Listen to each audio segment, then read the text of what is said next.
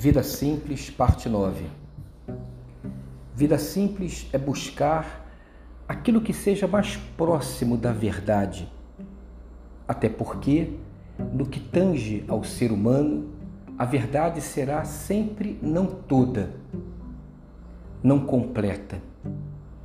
Então, buscar o que seja mais próximo da verdade antes de emitir um juízo precipitado ou replicar qualquer comentário, mesmo que isso seja instigante. Nada se espalha com maior rapidez do que um boato, e o menor desvio inicial da verdade multiplica-se ao infinito à medida que avança. Já sinalizava Aristóteles. Um pequeno mover do leme faz com que inicialmente você não perceba, mas em pouco tempo verá que o navio saiu por completo do seu destino esperado.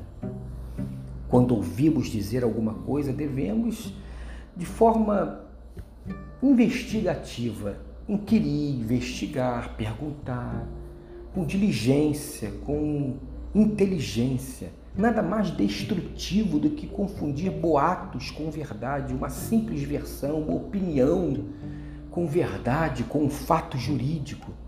Sabe, quando alguém comenta aquilo que ouviu dizer, devemos perguntar: mas quem foi que disse? Quando é que disse? Para quem disse? Por que disse? E também perguntar para a pessoa que traz essa pérola por que, que você está me contando isso? Entre o ouvir dizer e a verdade dos fatos há uma distância tremenda e essa distância precisa ser encurtada pelo correto trato das informações que é a responsabilidade sua.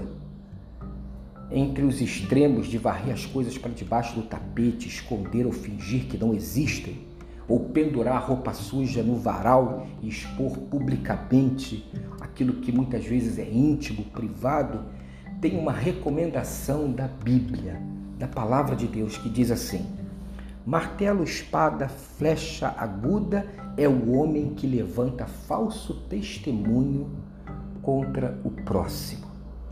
Provérbios 25, 18.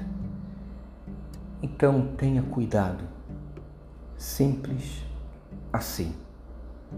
Um dia abençoado e abençoador, de um bom trato das informações, mas, sobretudo, daquilo que sai da nossa boca.